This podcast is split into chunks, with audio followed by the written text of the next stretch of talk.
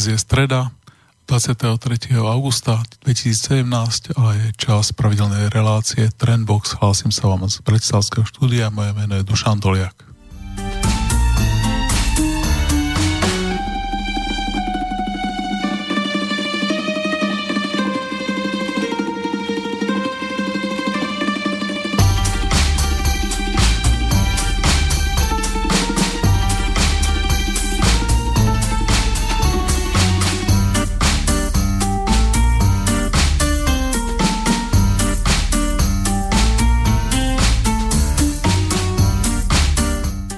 Dnešným našim hostom bude Juraj Poláček, bloger, ale najprv si pustíme prvú e, pesničku.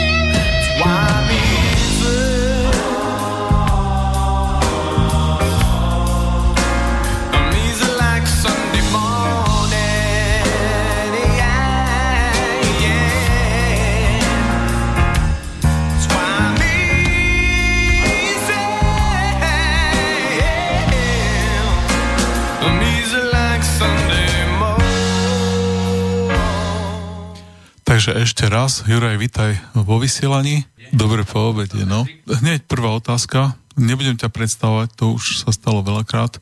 O čo ide Ficovi v zahraničnej politike? O, o čo sa snaží? Ako ty to vnímaš? Čo sa týka uh, Roberta Fica, tak uh, svojho času bol veľký únik dokumentov Wikileaks, kde uh, vtedajší veľvyslanec, ešte keď Fico nebol vo vláde, definoval Roberta Fica ako človeka, uh, ktorý E, robí všetko z hľadiska e, vlastných záujmov uh-huh. a mhm. čistého populizmu. To znamená, že keď sa stiažovali treba z, um, veľvyslan- teda veľvyslanec v nejakom súkromnom rozhovore, že keď sa mu stiažoval, že ako to, že človek, ktorý um, obhajuje teda západné hodnoty a západnú politiku, vystupuje proti americkej politike, tak on mu jednoducho povedal, že takto si to žiada náš volický elektorát, to si netreba všímať. Uh-huh. Takže toto je jedna vec. Čiže jeho politika, zahraničná politika, tak ako ju prezentuje na Slovensku, je vždycky poplatná tomu, čo si myslí, že je teda, uh, ako ju chcú vnímať uh, slovenskí voliči. Hmm. Ak bol problém s migráciou, tak e, automaticky sa potom predpokladá na základe takéhoto vnímania zahraničnej politiky, že Robert Fico a vláda Smeru bude automaticky zásadne proti. Uh-huh. Ale to nemá nič spoločné s reálnou politikou. Treba si vždy všímať činy a nie slova. Uh-huh. A tie slova uh, sa diametrálne odlišujú.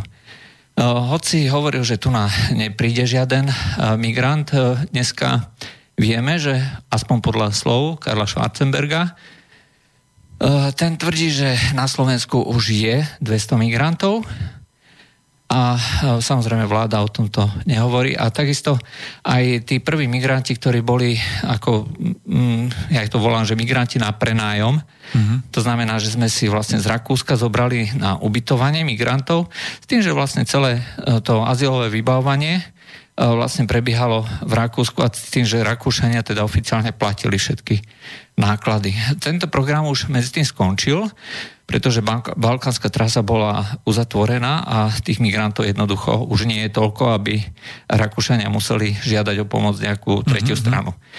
No a e, čo sa týka jeho uh, skutočnej politiky uh, bol vždycky veľmi, veľmi proeurópsky. Zásadne proeurópsky.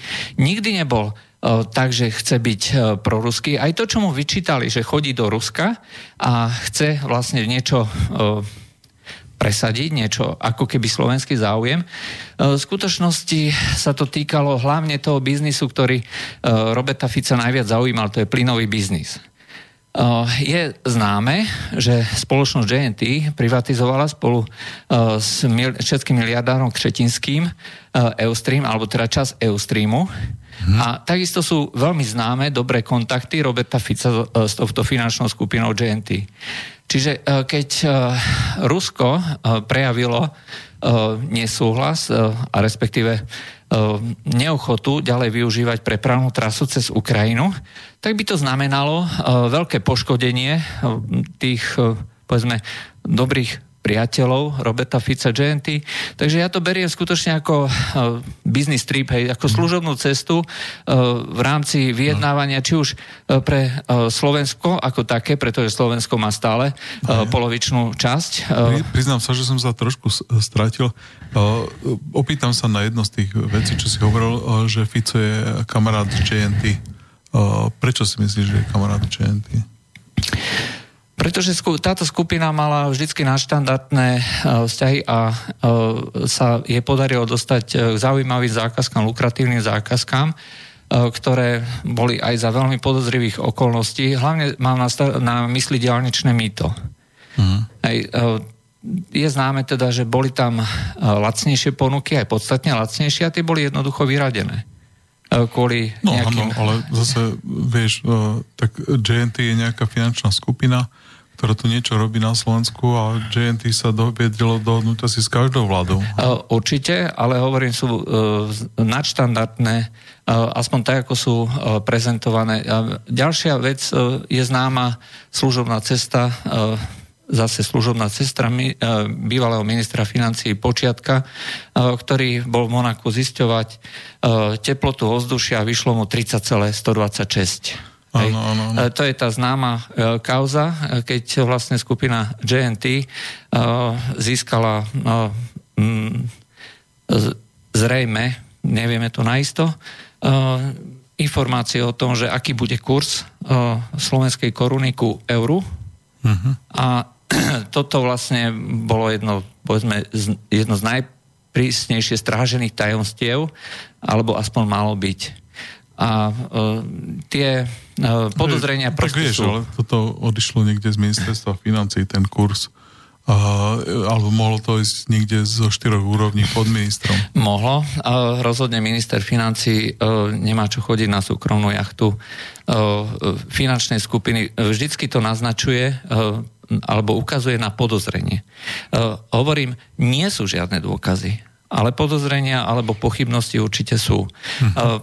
Preto hovorím, že toto je vlastne záujem Roberta Fica smerovať Slovensko do európskych štruktúr, euroatlantických štruktúr. Uh-huh. každý rezort, ktorý mal na starosti, to znamená, či to bolo ministerstvo obrany, ministerstvo zahraničia, alebo ministerstvo financí, či ministerstvo vnútra, preukazuje v podstate 100% ochotu vlastne e, spolupracovať so západnými partnermi. Nič nenaznačuje, že by e, mala vláda alebo táto súčasná strana Roberta Fica, Smer SD, nejaké úmysly posunúť Slovensko smerom na východ. Mm-hmm. To znamená, že tá zahraničná politika je jednoznačne orientovaná na e, plnenie všetkých kritérií, ktoré sa od Slovenska požadujú, vrátane e, kritérií solidárnosti. Snaží sa samozrejme z toho vyklúčkovať e, čiastočne slovne, čiastočne aj ponukou pre európskych partnerov, aby Slovensko sa mohlo zúčastňovať na solidarite iným spôsobom než príjmanie migrantov. Ale keď dôjde na lámanie chleba, že to bude nutnou podmienkou, tak rozhodne táto vláda pod vedením Roberta Roberta Fica, e, určite kývne. Mm. Takže e, je to vyslovene proeurópska, proatlantická vláda, e, ktorá vyjadruje teda aj chcenie, aj ochotu mm. sa zapojiť do tých všetkých prebiehajúcich štruktúr. Áno. Takže máme vlastne okrem Kotlebovcov na Slovensku nejaký koncenzus, že sme všetci proeurópsky, áno? Uh, proeurópsky, niekto, niekto viac, niekto menej, niekto s väčšou kritikou, niečo, uh, niekto s menšou, hej, treba strana SAS uh, vyjadruje uh, zásadnú kritiku niektorých uh, krokov európskych štruktúr, euroatlantických štruktúr, uh, ale jednoznačne, uh, jednoznačne vyjadrenie, že chceme vystúpiť z Európskej únie alebo chceme uh, vystúpiť z NATO, uh, to skutočne iba Kotlebovci majú v programe ako jeden bodov. E, všetci mm-hmm. ostatní e, sú e, jednoznačne proeurópsky a proeuroatlantickí. Mm-hmm. A ďalší kroky, ktoré napríklad často unikajú ľuďom, je, že mnoha, e, mnoha, mnohé povedzme, zásady alebo mnoha, e, mnohé politiky Európskej únie nie sú presadzované ani tak oficiálnou cestou, ako skôr e, cestou neoficiálnych štruktúr cez mimovládne organizácie. To sú rôzne think tanky, rôzne povedzme neziskové organizácie, ktoré pôsobia na území Slovenska, ktoré sú financované z európskych štruktúr. Ale nie len z európskych štruktúr. E, skutočne, e, v skutočnosti najväčším donorom týchto rôznych organizácií je Slovensko. Hej? A, a vláda Slovenskej republiky uh, cez rôzne ministerstva, či je to ministerstvo práce, ministerstvo zahraničných vecí, ministerstvo obrany, proste každé z týchto ministerstiev dáva veľkú časť peňazí. A napríklad uh, v roku 2000 15, myslím, že vtedy to bolo, vláda vyčlenila z prostriedkov typosu, aj čo je štátna ano. organizácia, 100% vlastnená Slovenskou republikou tak vyčinila 500 tisíc e, eur na pomoc migrantom, e, ktorú vlastne dala k dispozícii e, organizácii pre otvorenú spoločnosť Open Society Foundation ktorá to potom ďalej rozdeľovala. Takže hovoriť o tom, že tu existuje nejaká disproporcia alebo nejaká, nejaká, nejaký boj, súboj medzi mimovládnymi organizáciami a slovenskou vládou, ja vždycky hovorím, nasleduj peniaze, follow the money. Uh-huh. Hej? A pokiaľ uh, slovenská vláda sponzoruje tieto peniaze, uh, tieto organizácie, ktoré m, presadzujú, povedzme tie tzv. európske hodnoty, uh, tak uh, rozhodne uh, sa táto vláda nedá považovať za uh, vládu, ktorá by bola naopak kritickou k týmto európskym štruktúram. Uh-huh. Aj, takže uh, keď sledujeme kroky tejto súčasnej vlády, keď sledujeme financovanie, čo financuje eh, a nevšímame si teda retoriku, eh, tak nám vychádza eh, jednoznačné, že slovenská vláda je na ceste do tej novej štruktúry alebo toho nového súštáte alebo štátu, keď to už tak môžeme nazvať, povedzme tých spojených štátov európskych. No a teraz tak ma napadá, že čo by sa muselo stať, zmeniť, aby to tak nebolo? Je to akože najbližších 100 rokov je to jasné, že budeme Spojený, Spojené štáty európske. Hej? Mm, podstate by sa musel celý tento projekt vyslovene zrútiť z nejakých iných dôvodov, než z politických, pretože tie politické dôvody v tomto momente nie sú absolútne žiadne. Čiže nie je žiaden protipohyb alebo snaha obmedziť alebo zmeniť toto smerovanie. Nie je. Uh-huh. Je to veľmi, veľmi striktné, veľmi jednoznačne a je to hrozne dynamické, hlavne posledné mesiace, pretože uh, po Brexite, ktorý bol skutočne šokom pre uh-huh.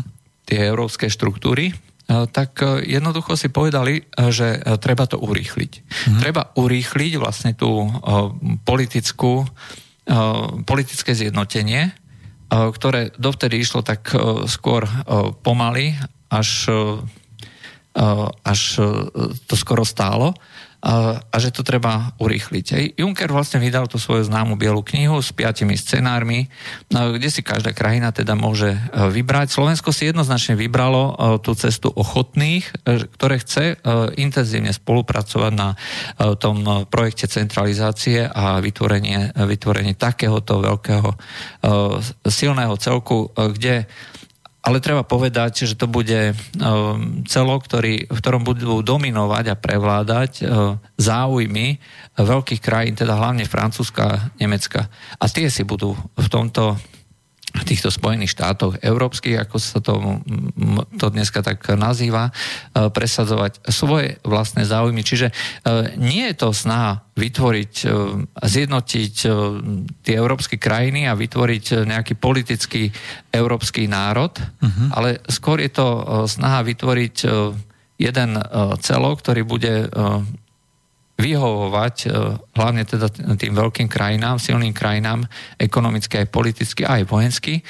A, tie si vlastne budú rozhodovať, akým smerom táto politika v týchto krajinách e, sa bude viesť. E, tu by som chcel pripomenúť jednu dosť závažnú okolnosť, ktorá svojím spôsobom ukazuje, že má to nejaké uh, aj uh, ďalšie dimenzie. Uh-huh. A jedna z tých dimenzií je, že uh, pokiaľ sa chce vlastne vytvoriť takýto suverénny subjekt, uh, kde to bude ktorý si bude chcieť rozhodovať sám o sebe vo všetkých oblastiach, nielen teda ekonomickej, ale aj politickej a vojenskej, je výzva súčasného súčasného predsedu SPD, nemeckej SPD, eh, Martina Šulca, na odstránenie atomových zbraní z územia Nemecka. Eh, pretože eh, po druhej svetovej vojne Amerika vlastne si založila základne v krajinách, ktoré boli súčasťou tej porazenej osy. Hej, to znamená v Taliansku, v Taliansku, v Nemecku a v Japonsku. E, tam všade sú veľké americké základne, ktoré e, môže dneska mnoho ľudí vnímať aj ako prekážku e, na ceste k, nejakému, k nejakej obnovenej, plne obnovenej suverenite týchto krajín. To znamená, že pokiaľ by skutočne Nemecko intenzívne a skutočne chcelo vlastne vyhnať americkú, americké vojsko z Nemecka. Znamenalo by to viac menej aj koniec NATO, aj pretože jedna zo zásad, na ktorých vlastne NATO bolo budované, je, že Nemecko musí ostať pod kontrolou, vždy, pod americkou kontrolou. To, to je tá známa známa, známy výrok eh, Lorda, eh, Lorda Isaja, prvého generálneho tajomníka NATO, že účelom založenia NATO je držať Rusov von, uh-huh. zaviesť Američanov dovnútra Európy uh-huh. a držať Nemcov pod kontrolou. Uh-huh. Tri hlavné zásady. Pamätám si ten výrok aj po anglicky. Uh, vieš, také dva momenty ma napadli. Ten prvý je, že som tak rozmýšľal, že keď budeme mať tú vojenskú úniu, nejakú európsku, takže ako sa pozerám na to, čo Francúzi robia v Afrike, alebo nakoniec aj, aj Taliani sa pri, e, pridali do bombardovania Libie. Takže e, že tá, tá prvá vec bude, že, že už aj Slováci vlastne budú tak e, viac menej budú viac súhlasiť s tým, čo robí NATO. Hej? To, lebo doteraz sme boli v tom tak trošku mimo, hej? Stále sme si mohli pestovať ten my sme národ holubičí, ale teraz zrazu budeme vlastne súčasťou toho, tohto celého. Nie? No to rozhodne. To rozhodne a uh, má to samozrejme potom aj svoje uh, ďalšie uh, nejaké následky. Aj to, že sa staneme teda aj legitimným cieľom nejakého terorizmu uh, tých uh, islamských krajín, to obnáša, to je úplne ako samozrejme. Dnes sme si mohli hovoriť, že pokiaľ, tu, pokiaľ sa teda nezapájame do, tý, do týchto aktivít explicitne. Mm. Aj to znamená, že nie sú tam priamo nejaké bojové jednotky slovenskej armády a že tu nemáme žiadnych migrantov, ktoré by, islamských migrantov, ktorí by tvorili vlastne podhubie takéhoto terorizmu.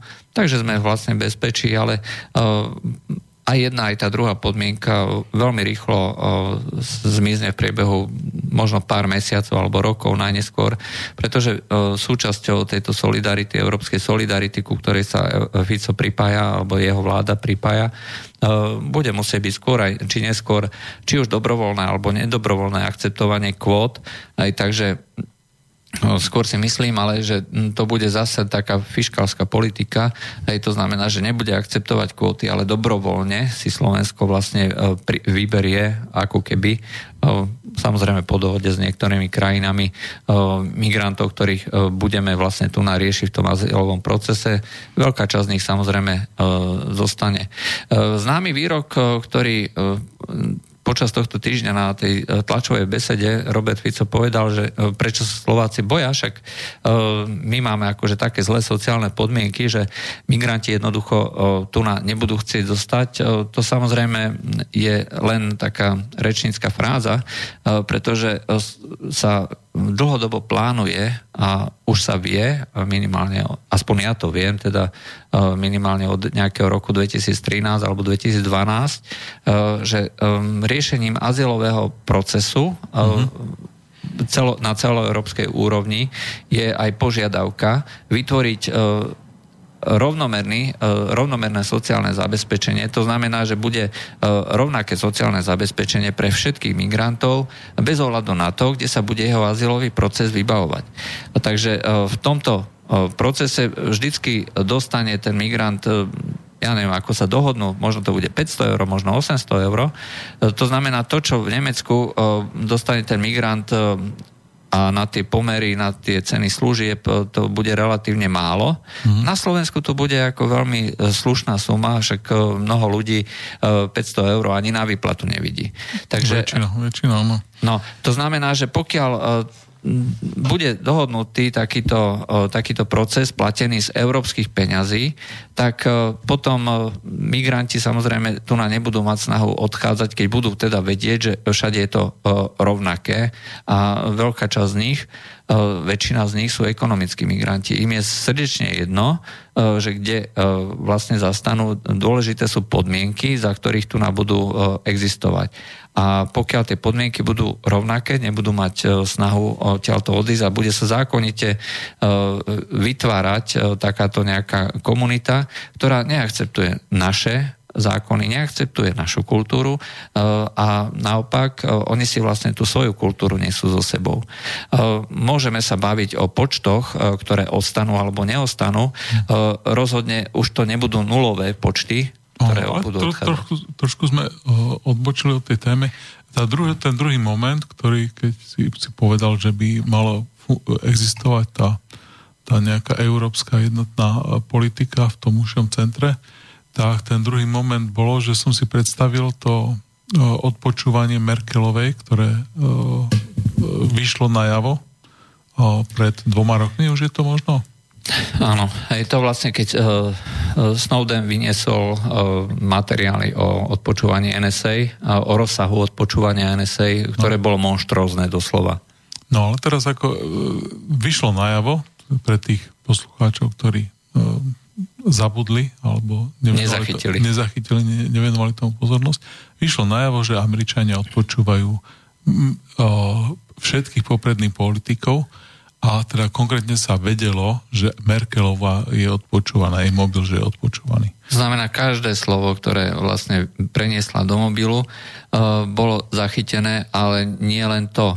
Uh, všetky mobily, moderné mobily, ktoré boli vlastne vyrábané v Amerike a aj teda v nejakých tých západných krajinách, uh, mali požiadavku od tajných, od tajných služieb aktivácie mikrofónu na požiadanie. Áno. Hej. To znamená, že uh, ak uh, si kancelárka vlastne nosila mikrofón na rokovania, tak je celkom dobre možné, ale nie len jej mobil, hej, tak, ak je takáto funkcia uh, k dispozícii pre tajnej služby, uh, povedzme presledovanie mafiánov a podobne, tak uh, ak bola sledovaná tajnými službami Spojených štátov, tak uh, určite um, je tu na tá možnosť, že bola odpočúvaná aj mimo týchto hovorov. Dobre, no tá možnosť je, ale uh, to, čo sa vie určite, že odpočúvané boli jej hovory. To sa vie určite. To sa vie. A tá možnosť, tá, tá druhá časť, uh, tak viem, no, tak boli tam aj požiadavky a boli požiadavky, ktorým zase nevyhoveli. Hej. Čiže bola tam požiadavka na integráciu Google, uh, toho Gmailu z NSA a Google to nejakými obštrukciami dva roky naťahoval, kým urobil. Chceli tam to NSA mať tzv. backdoor, zadné dvierka.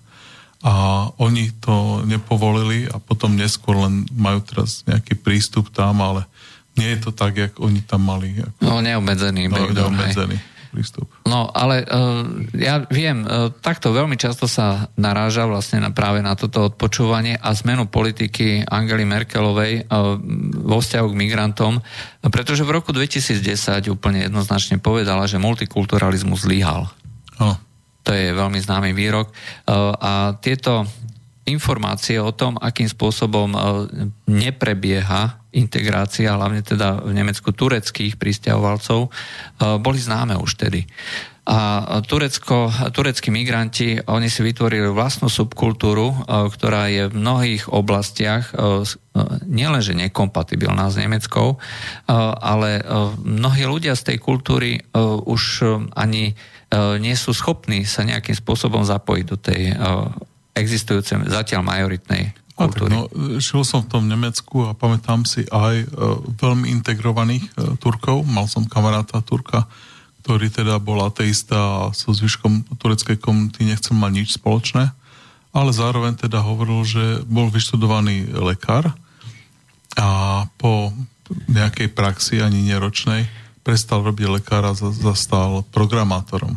A keď som sa ho pýtal, že Hasan, že povedz mi, že prečo ty vlastne robíš programátora a nerobíš lekára, tak vysvetlil, že no, je to na dlhé lakte, človek tam musí 6-9 rokov a musí si robiť všetku to PhD a docentúru a, a, a tak ďalej, aby sa stal potom šéfom nejakým šéf lekárom a tak ďalej. A že potom sú to už fajn peniaze ale že tých, tých 9 rokov, že na ňo hádžu všetky služby a od, odnesie si domov, ja neviem, na vtedajšie peniaze.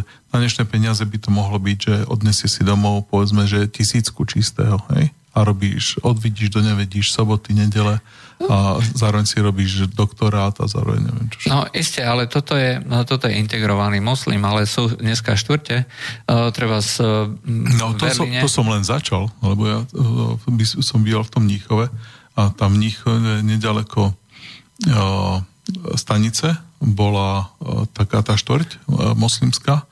A v tej štvrti, tej štvrti som chodil jesť veľmi často, lebo tam mali ako dobré jedlo a lasné, tak som videl tam, že, že okrem toho, že normálni Nemci nemajú v rámci svojej štvrte majú ešte nejakú subkultúru, ktorá tam žije a ktorá sa nestýka s výškom, ale títo Turci to tam mali. Čiže tam mali vzadu v obchodoch boli poprepájané a mali tam, mali tam modlitebne a mali tam svoje nejaké také tie kaviarničky a tak ďalej, ktoré neboli z ulice prístupné. Čiže oni tam mali alebo svoje vývarovne alebo rôzne, rôzne iné veci.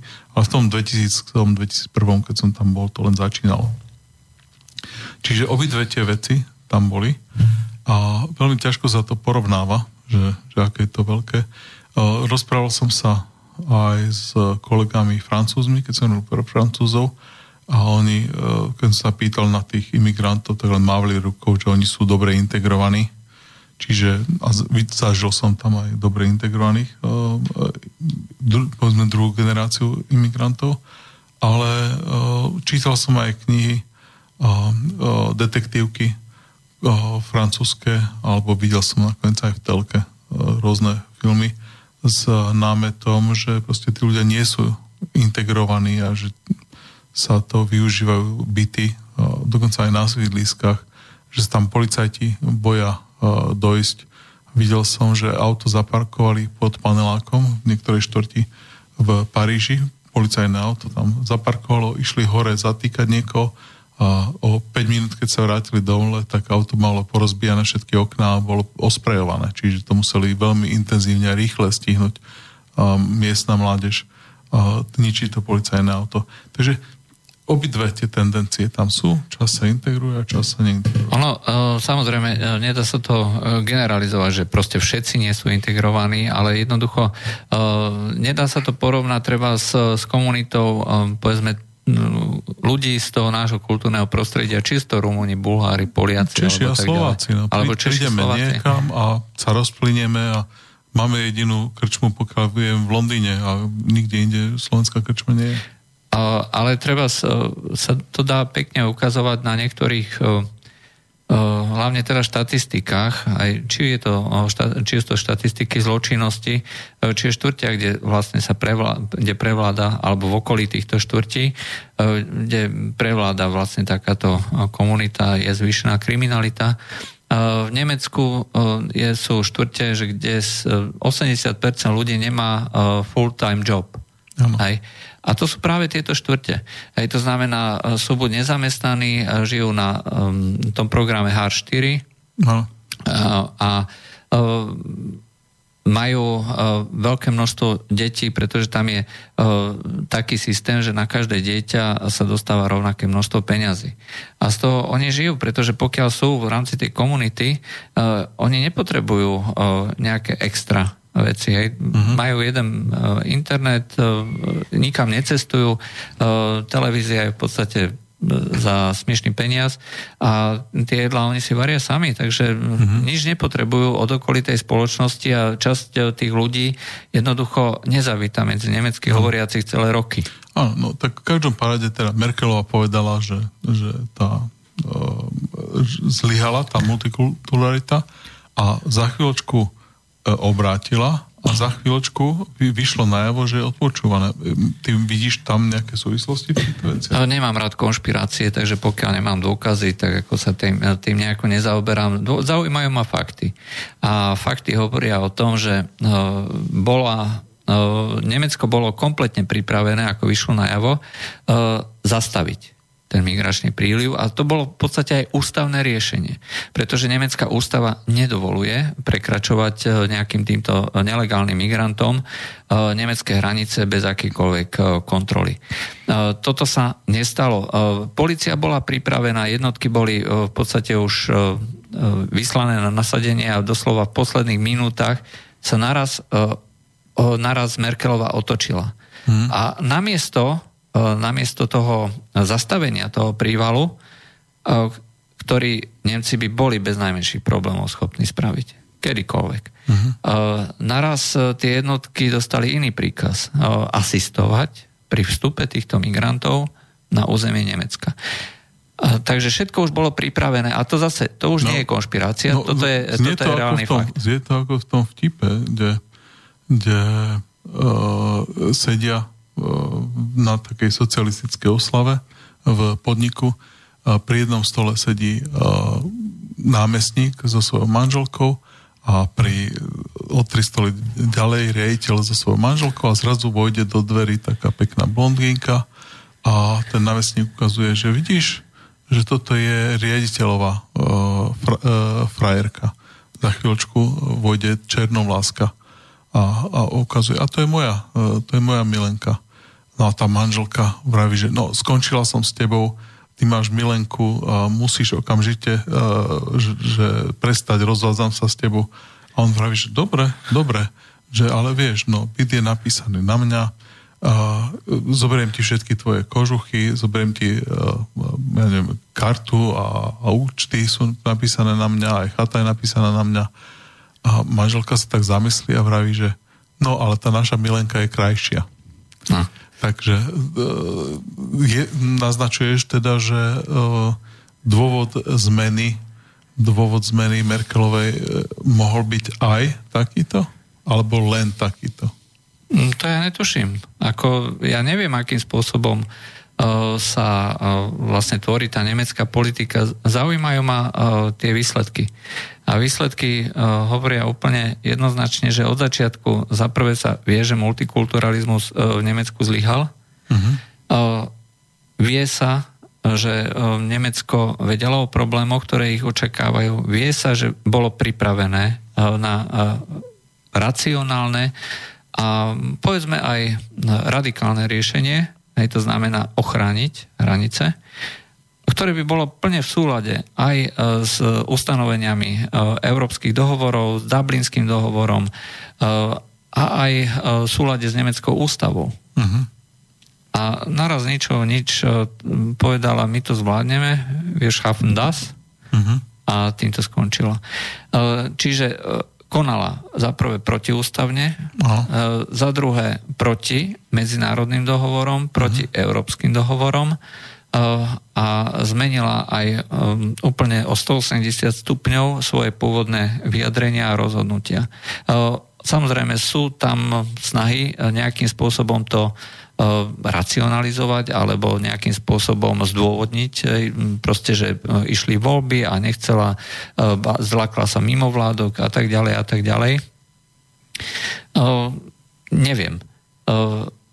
Ľudia, ktorí sú z jej prostredia, hovoria, že ona vždycky bola extrémne chladná a veľmi pragmaticky uvažujúca politička, ktorá nikdy nemala, neprejavovala žiadne empatie. Uh-huh. Aj žiaden súcit, jej to cudzie.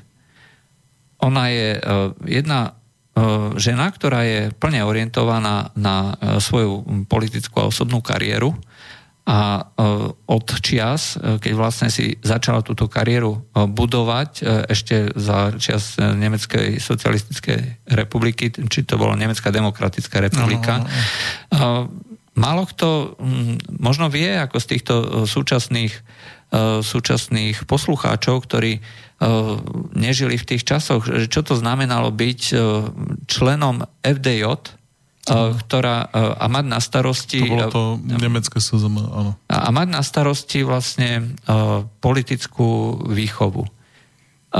To bol človek, ktorý bol skutočne politický káder, ako nejaká kádrová rezerva, ktorá musela byť aspoň v Nemecku mimoriadne dobre zapísaná, overená. A skutočne človek, o ktorom bolo to vedenie E, strany a vedenie krajiny presvedčené, že toto je, e, toto je niekto, kto bude pokračovať v tom našom diele. Áno, tak keď si zoberieš, tak on je v tom klube Barozo a uh, Joška Fischer, tak úplne tam zapadá, hej? No, ale ja chcem povedať to, že od mladosti, od ranej mladosti uh-huh. je plne orientovaná na kariéru. Ona nemala čas si založiť vlastnú rodinu, to znamená, uh-huh. nemá deti.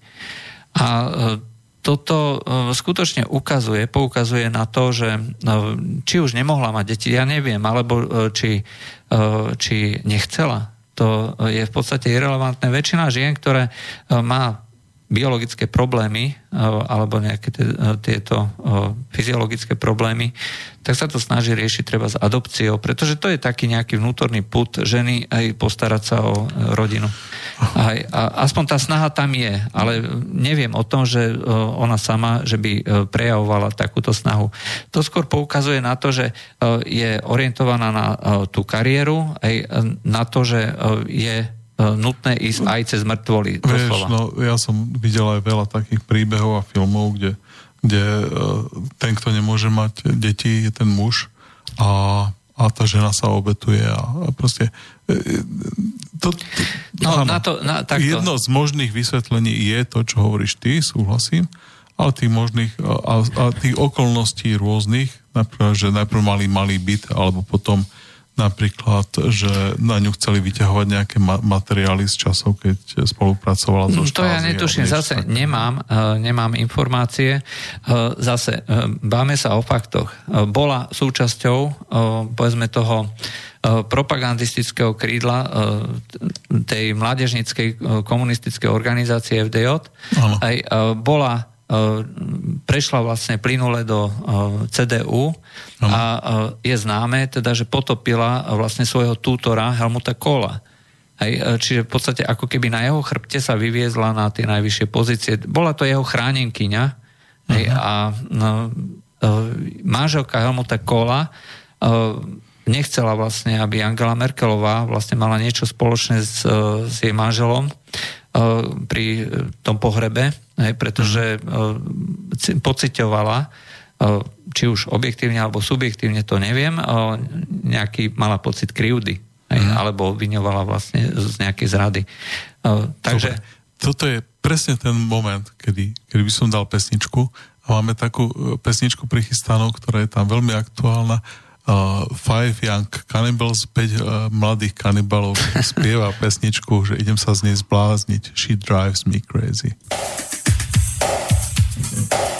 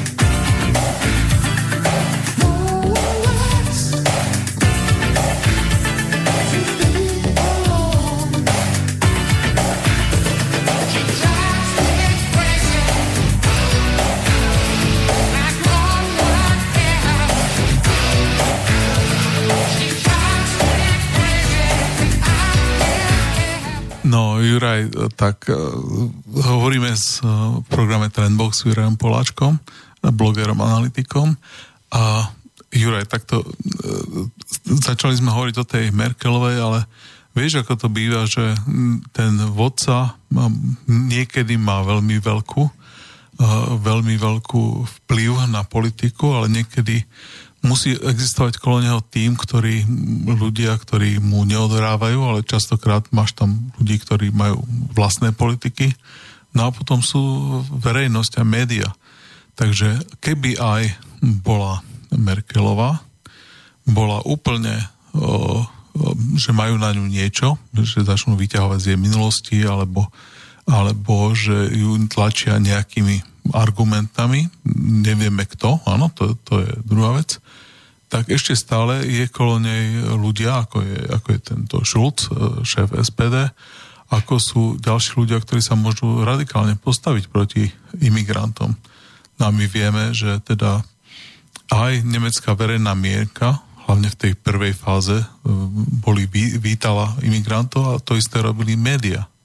Takže ako sa na to pozeráš? Ako, skutočne neboli tam žiadne známky toho, že, že je to ona a ona musela presvedčiť ľudí kolo seba, ale to bolo skôr také konsenzuálne. Dá sa to, dá sa to prirovnať dá sa to prirovnať k niečomu, čo bolo vlastne v minulosti v socializme. Mhm. Mali sme dve politiky, mali sme dve dva, vere, dva prejavy, jeden, na vere, jeden pre verejnosť a druhý pre súkromie. Ale to sme mali nielen za sociku, to ľudstvo má 4000 rokov. O, no, ide o to, že za niektoré prejavy o, môžu byť tie postihy o, dramaticky, o, tak dramatické a tak veľké, o, na verejnosti teda, že ľudia to radšej nehovoria. A to nemusí byť väčšinový názor. To, to, musí byť, to môže byť politika vládnoci kruhov nejakej elity, ktorá to presadzuje cez médiá, aj cez, možno aj cez nejakú legislatívu, pretlačaním cez, cez súdy, Uh-huh. Hej, lebo aj súdy sú dneska spolitizované aj na západe. A uh, toto sa uh, podľa mňa deje momentálne v Nemecku presne to, čo bolo v socializme. Čiže aj tí komunistickí funkcionári aj v tom bývalom Československu medzi štyrmi očami povedali, že je to celé na nič. Hej.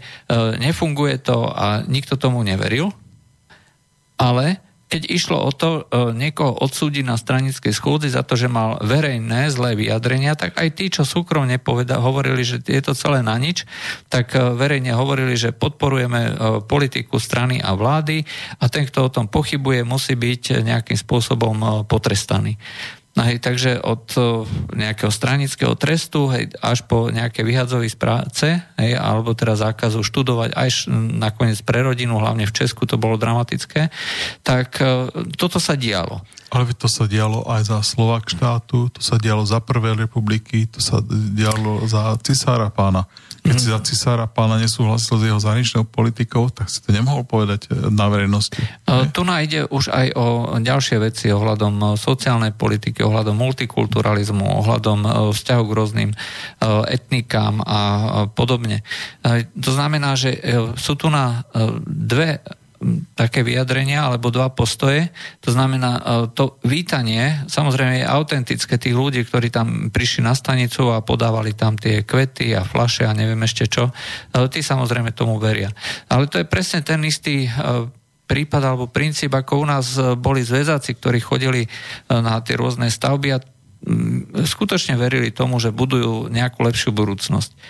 A na druhej strane pokiaľ máš známych v Nemecku, tak e, určite medzi štyrmi očami ti povedali, e, že nesúhlasí s tým. No, tí mi porozprávajú medzi štyrmi očami kadečo. To znamená, že nesúhlasia s tým, nechcú vlastne, aby tu na, bolo takéto veľké množstvo migrantov, aby sa tu na neobmedzene prijímali každý, kto je schopný sa dostať na, na územie Nemecka. A verejne to ale povedať nemôže.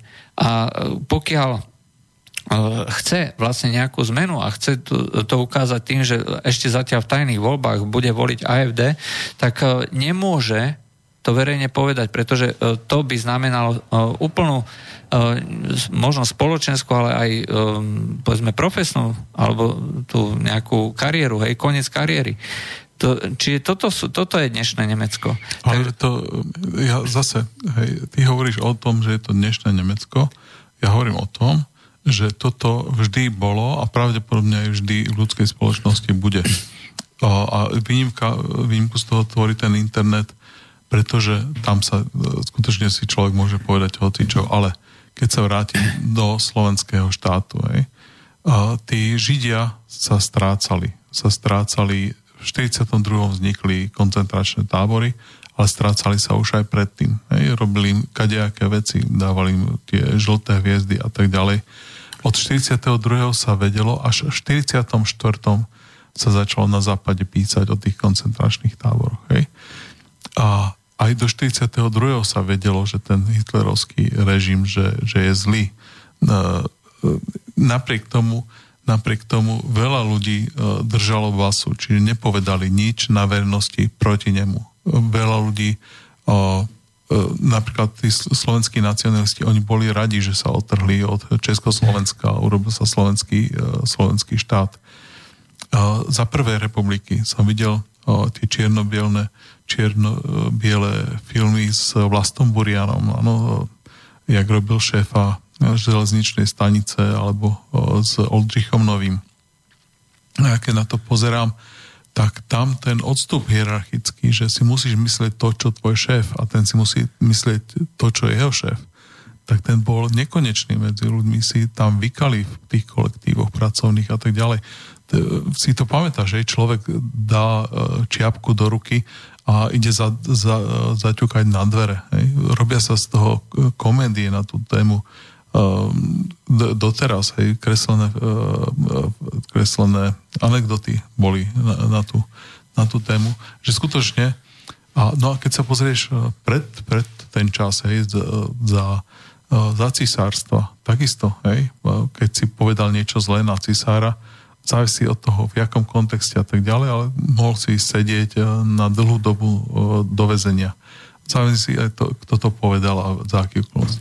No a keď sa pozrieš napríklad na 1620 Giordano Bruno za to, že povedal, že, že Zem sa točí kolo Slnka, tak uh, ho čo upálili, ho tuším, že?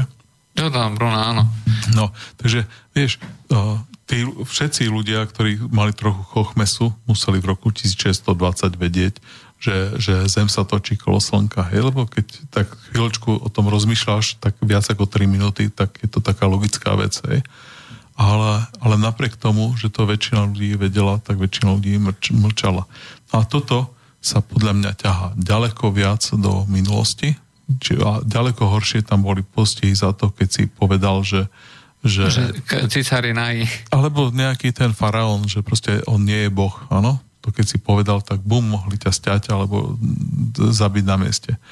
A ja si myslím, že nejaká tá úroveň tej, toho pokritectva, toho, že máme ten dvojaký jazyk, že niečo iné hovoríme uh, medzi kamarátmi v krčme a niečo iné na verejnosti, keď nám záleží na uh, kariéry, tak nejaká tá miera pokritectva a ja skutočne som veľmi rád, že som sa dožil tejto, tejto doby, lebo za socíku takéto naše vysielanie kde e, si, e, sa púšťame do všetkých, by nebolo možné, vieš. Mm, to je pravda, ale uh, bolo by takto možné aj v Nemecku, pretože mnohé z tých názorov, ktoré ja otvorene presadzujem, vyjadrujem a kritizujem, dneska už je vlastne v Nemecku na hranici trestného stíhania.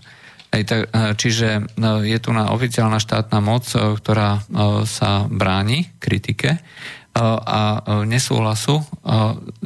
Napríklad e, to, čo sa stalo e, práve tento týždeň, čo vyšlo na mhm. verejnosť, uh-huh. že sudca odsúdil, odsúdil človeka, myslím, že to bolo aj v Bavorsku, uh-huh. za to, že niekto zverejnil článok Süddeutsche Zeitung, ktorý vyšiel Süddeutsche Zeitung o tom, že islám a respektíve predstaviteľe islamu, významní predstaviteľe islamu a nacisti, uh, intenzívne spolupracovali, kooperovali aj na osobnej úrovni a dokumentoval to fotkou, kde si uh, jeruzalemský mufty uh, uh-huh. Haji Hussein uh-huh. uh, podáva ruku s Adolfom Hitlerom. Uh-huh. A sudca, nemecký sudca, historickú fotku, spojenie týchto dvoch uh-huh. fotiek, historické fotky, ktorá uh, mimochodom uh, podobná fotka tiež Haji Hussein a Adolf Hitler bola v tom konkrétnom článku aj zverejnená, hej, uh-huh. kde boli vlastne na jednom len si nepodávali ruku, aby som bol konkrétny. Uh, a vyhodnotil to ako propagáciu nenávisti voči islamu. Uh-huh. Aj, toto nemá nič spoločné so slobodou slova, ale je to čisto diktát štátnej moci, ktorá sa bráni vlastnej kritike. A ako, možno, no, no, možno, možno je to... Možno... Tvrdíš, že to je špecialita dnešných dní. Toto je to, do čoho som sa ja obul, že vieš, že vždy to bolo. Nie. E, ide o to, že sú to na dva faktory. Prvá mm. vec je, že pamätníci, ktorí treba v 68. odišli do Nemecka, ano. E, tvrdia, že tá situácia je úplne odlišná, e, ako, ako je dnes. Sloboda slova, sloboda vyjadrovania, možnosť kritiky rôznych názorov alebo rôznych, rôznych politík je ďaleko menšia. Toto je vyjadrenie ľudí, ktorí zažili ten systém, a, a ktorí zažili aj tento a zároveň, no. a zároveň majú ešte aj skúsenosť e, z propagandy a, a spôsobu, akým chcela vlastne komunistická vláda a, alebo tá štátna moc ovplyvňovať a ovládať verejné myslenie. A pripomína, výrazne im to pripomína. Čiže toto nie je akože moje vlastné vyjadrenie. Toto je, vyjadrenie ľudí, ktorí e, majú možnosť porovnávať. Dobre. Eh, ja som zase eh, teraz videl nedávno už druhý film z obdobia mekartizmu a takéto eh, pre poslucháčov teda musím povedať, že to je obdobie v Spojených štátoch, keď vládol prezident McCarthy. A... Nie, nie, nie. nie? McCarthy bol senátor. Keď bol, keď bol senátor McCarthy a uh, urobili takú nejakú doktrínu proti komunistom. No a v tých filmoch aj ukazujú, aj ukazujú, ako tých komunistov prenasledujú a ľudí, ktorí majú komuni- vyslovene komunistické názory. Čiže nehovoríme o socialistoch, ale o komunistoch. No a ho- hovoria tam to, že že mali problém napríklad scenáristi, mali problém písať, museli písať ako niekto iný novinárov vyhodili z práce, museli sa zamestnať a robiť niečo iné. Našťastie vtedy nebol internet, takže keď človek odišiel z Chicaga na, čo ja viem, do Kalifornie, tak zamestnal sa ako niečo iné, tak už mu dali pokoj potom, hej, mohol ďalej písať do komunistických novín ako novinár.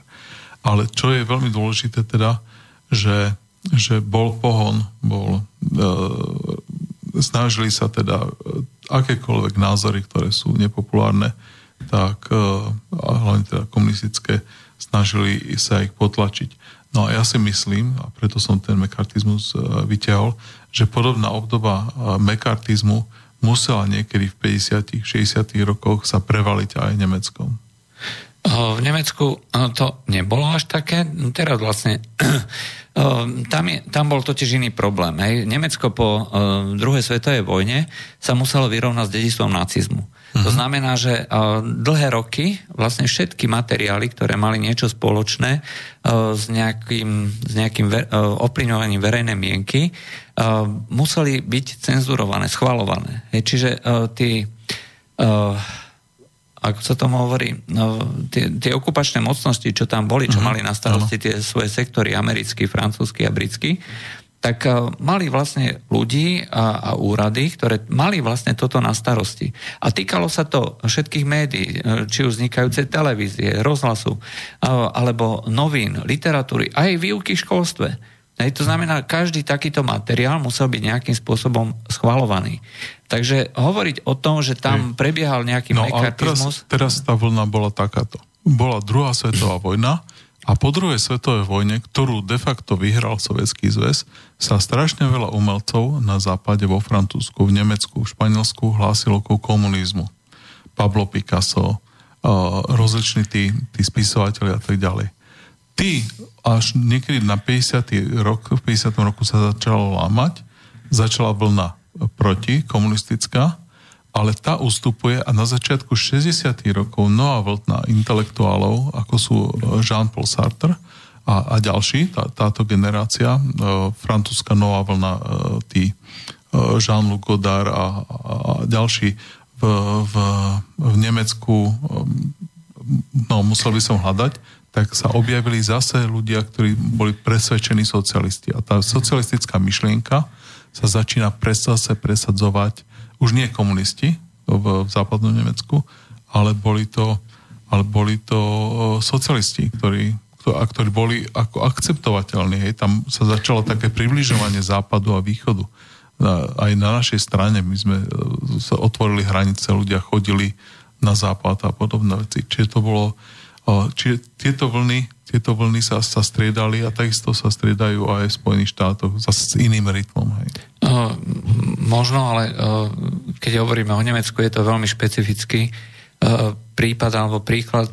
Napríklad história antifašistickej akcie, hej, ktorú dneska poznáme pod skratkou Antifa, tak v Nemecku, kde to vlastne vzniklo, tak tam títo aktivisti e, sa chceli vlastne integrovať do toho politického života, chceli mať e, vlastne nejaký väčší vplyv. E, a oni boli ako veľmi radikálni, dneska uh-huh. tomu hovoríme, že anarchisticky a boli absolútne proti tomu, aby bývali nacisti alebo ľudia spolupracujúci s nacistickým režimom boli súčasťou vznikajúcich nových tých orgánov štátu alebo spoločnosti. No, tí sa no, po nejakom malom úspechu v prvých voľbách úplne vytratili. Hej. To znamená, že ten taký živelný komunistický komunistický prúd v Nemecku nebol. Preto hovorím, že je dosť, dosť zavádzajúce hovoriť o tom, že tam bol nejaký mekartizmus. Bolo to proste špecifikum. Ale to, tá snaha vlastne na, v Nemecku nejakým spôsobom demonizovať alebo no, hovoriť o každom, kto má iný názor na, treba na tú migráciu mm-hmm. a na tie rôzne etnické a rasové problémy, tak uh, pripomína čiastočne v, niek- v niektorých rysoch práve ako to obdobie mekartizmu. A dá sa to dokumentovať aj na tom, čo napríklad Václav Klaus hovoril, že on sa zúčastňoval tých nejakých meetingov AFD, čo je vlastne Allianz für Deutschland, uh-huh. aj, eh, ktorá má do zásadný... Eh, Alternatíve für Deutschland. Či Alternatív für Deutschland. A um, on tvrdí, že mítingy museli byť skoro až tajné, hej, pretože tí aktivisti za mlčanlivého prihliadania policie jednoducho sa snažili buď E, strhávali plagáty, prenasledovali aktivistov v práci, doma, e, prepichovali pneumatiky na autách, odmietali vlastne prenajímať e, miestnosti. V niektorých ohľadoch to prenasledovanie vlastne týchto členov AFD alebo priaznecov alebo aktivistov AFD skutočne pripomína práve tie časy takého nenávistného mekartistického šialenstva. Áno, ale však to máme aj tu vla, našich vlastných slnečkárov, ktorí sú rovnako nenávistní. A hovoríme o Nemecku, ako, preto, preto ako, vlastne som sa bavil o tomto. A, takže my sme sa dostali k tomu, že e, či Angela Merkelová má nejaké iné úmysly. Ja poviem, neviem. Nie sú dôkazy. Sú vlastne len uh, záznamy jej uh, aktivít, jej činov, uh, a tie sú e, vždycky v rozpore s tým, čo niekedy tvrdila. Napríklad e, to schválenie e, manželstiev, homosexuálnych manželstiev je proti všetkým kresťanským zásadám, ako by mala kresťanská strana vlastne presadzovať. Uh-huh. A má to vlastne aj v názve. Hej? Je to Kresťansko-demokratická únia. CDU. A prešlo to, aj, pretože Angela Merkelová vlastne dala týmto svojim uh, spolustraníkom ako keby divokú kartu, aj, že môžu hlasovať. Čiže nedošlo k žiadnemu zaviazaniu členov hmm. strany hlasovať nejakým spôsobom. Uh, musela proste vedieť, že uh, to skončí tak, ako to skončí. A mm to je zase e, v rozpore s tým, čo vlastne tvrdila alebo ako politiku presadzovala predtým. Rovnako ako presadzovala inú politiku voči e, multikulturalizmu alebo voči všetkému, čo s tým súvisí. Dneska je to v Nemecku skoro nezvratný proces, pretože e, tam už sa nedá povedať, že teraz to zastavíme. Uh-huh. V súčasnosti je na starostlivosť okolo migrácie napojené e, niekoľko desiatok tisíc ľudí, firiem, čisto stavebné firmy, čisto cateringové firmy, čisto právne firmy, alebo firmy zaoberajúce sa výukou nejakou hej, jazyka alebo nejakých remesiel alebo čokoľvek, e, strážne služby. To je priemysel, ktorý má hodnotu dneska možno 100-150 miliard eur. Hej. Uh-huh obratov priemyslu. A to je obrovská lobby. Hej, to, v tomto momente ja už si neviem nejako predstaviť, že uh, niekto by v Nemecku vedel toto zastaviť. Uh-huh. Dobre, ja by som navrhoval tak, že dáme nejakú pesničku a po nej by sme sa pozreli uh, zase na iný svetadiel. Dobre? značek,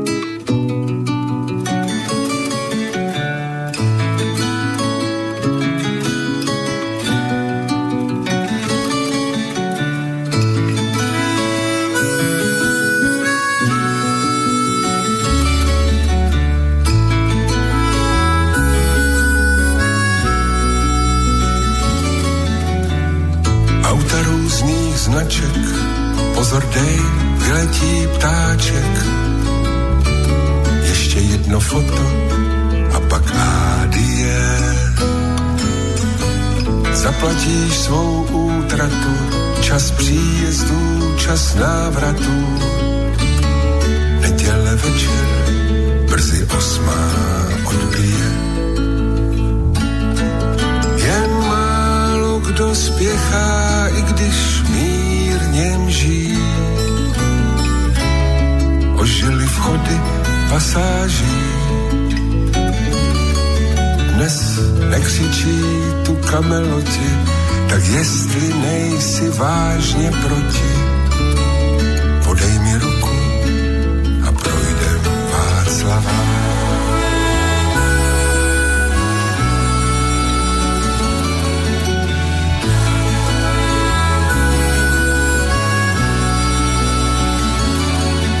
Už září stovky oken v jemné vůni dívčích loken. Nepreč a pojď do známých míst. Kolik vlastně je ti, jsme velcí věčné děti. O čem ty a já si v očích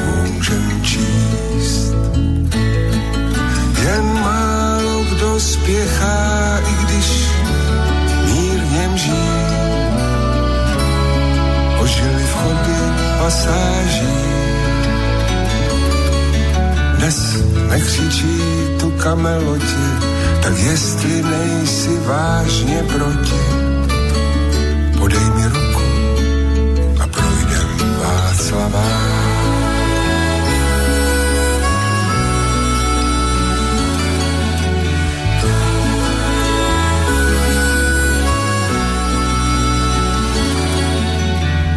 Václav jede na svém koni, lípy voní jako v loni. Nekonečný vesmír je náhle blíž. V obleku či v dlouhém svetru zástup lidí kráčí v metru. I naše kroky míří na zlatý kříž. Jen málo kdo spěchá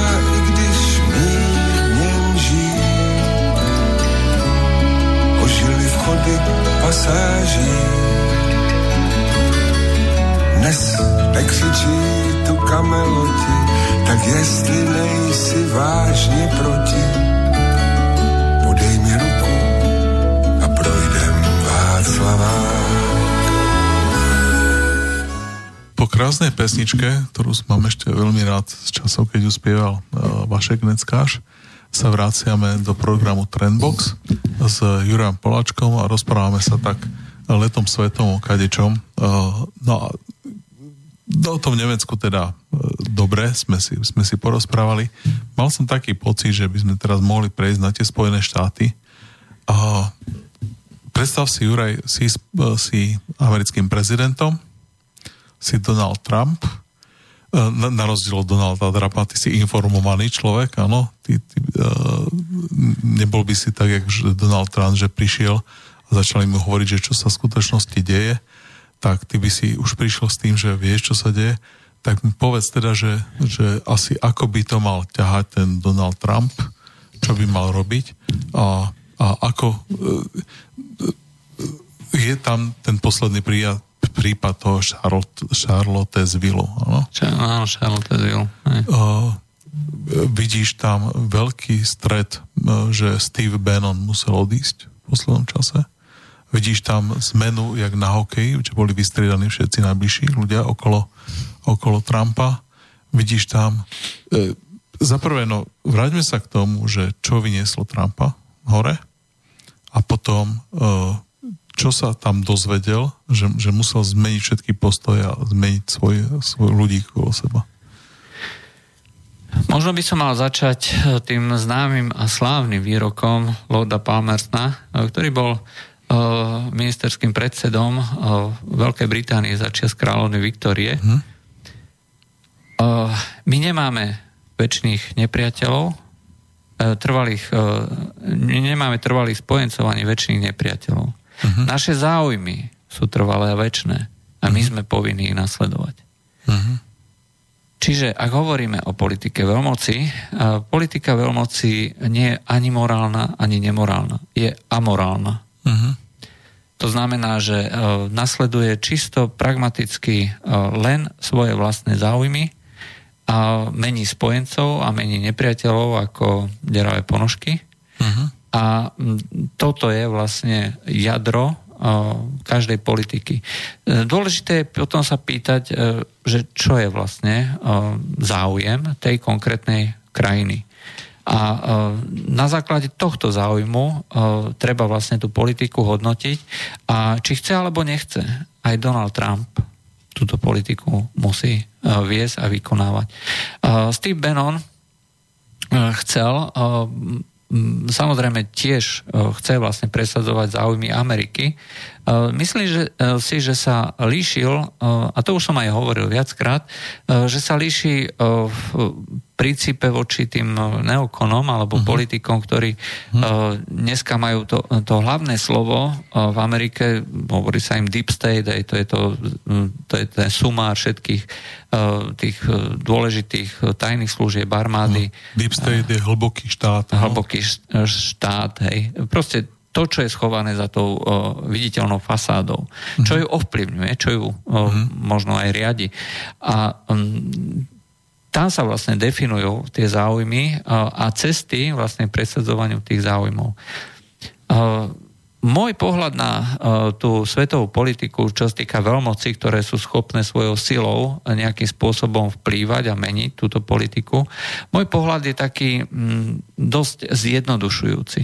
Uh, osobne si myslím, že uh, keď sa rozoberie celá politika na drobné, tak vypadnú z toho všetky tie floskule o ochrane demokracie, o presadzovaní demokracie, o ľudských právach a v konečnom dôsledku ide vždy len o zdroje. Zdroje sú konečné. Uh-huh. To znamená, že uh, každá krajina, uh, ktorá si chce zabezpečiť prosperitu, moc a budúcnosť, či už pre svoje firmy alebo pre svojich občanov, uh, tak musí si zabezpečiť v prvom rade kontrolu nad zdrojmi. A to nie len o tom, že teraz tam niekde budú sedieť americké firmy nad ťažbou ropy, zemného plynu, uhlia alebo nejakého, nejakých jadrových E, prvkov alebo zácných zemín, e, tam je dôležité e, dneska už skôr kontrolovať obchodné trasy, kontrolovať spôsob, akým sa obchoduje s týmito, s týmito dôležitými surovinami, ktoré definujú alebo umožňujú ten neustály rast alebo udržanie sa pri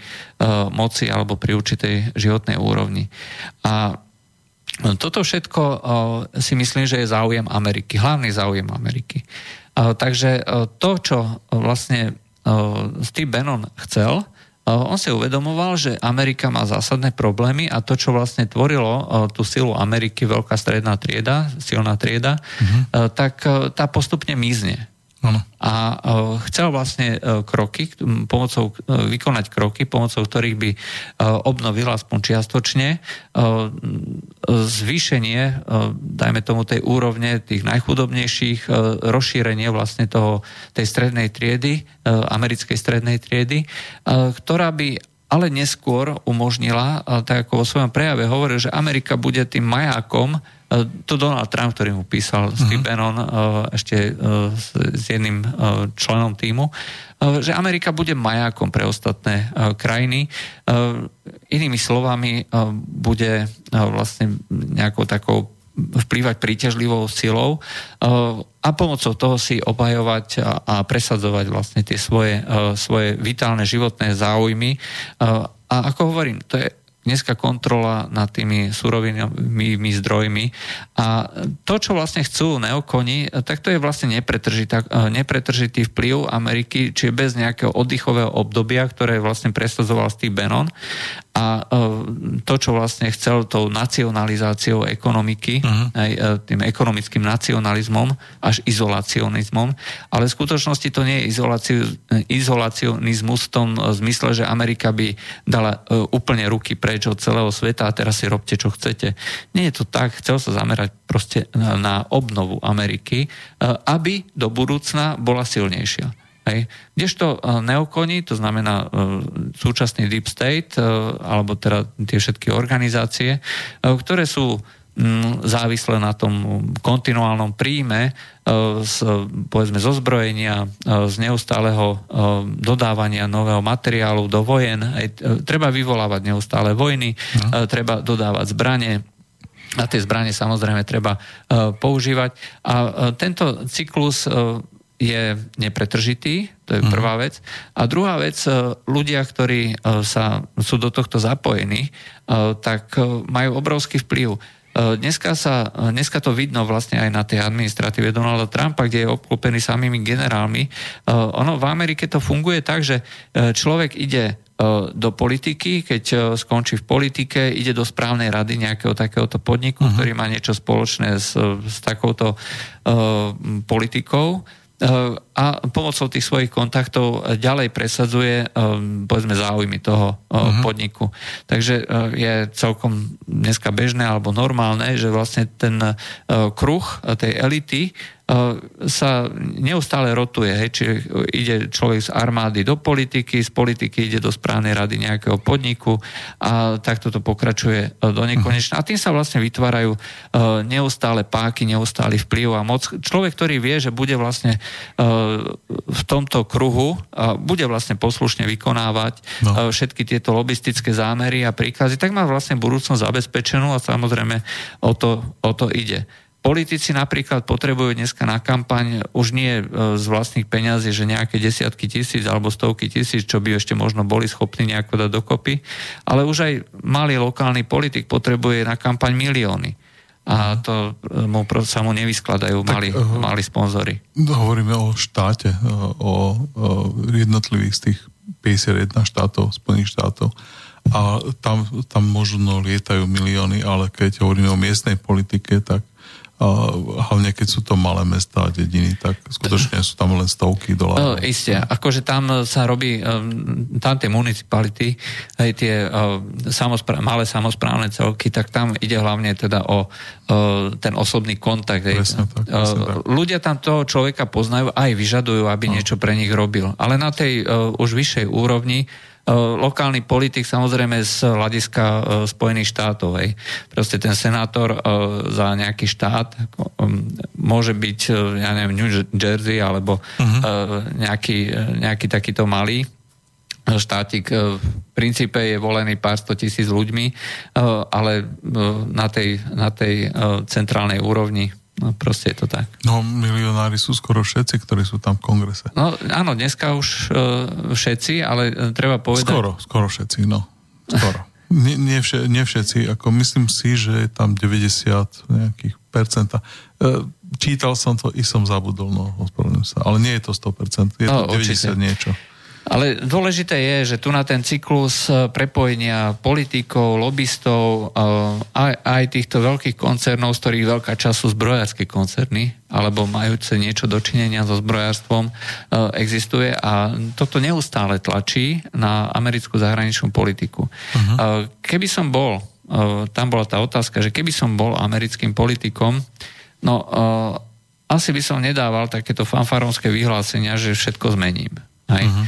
Pokiaľ by som skutočne chcel niečo zmeniť, ja súhlasím ináč so Steveom Bannonom, uh, že pokiaľ by som bol Američanom, uh, americkým prezidentom, tak by uh-huh. som mhm. musel urobiť všetko preto, aby v dlhodobom výhľade Amerika uh, bola globálnym lídrom a hegemónom. Pretože ako americký predstaviteľ je mojou povinnosťou za, presadzovať záujem Ameriky a toto je záujem Ameriky, udržať vlastne to líderstvo a udržať vlastne maximálnu kontrolu nad zdrojmi na celom svete.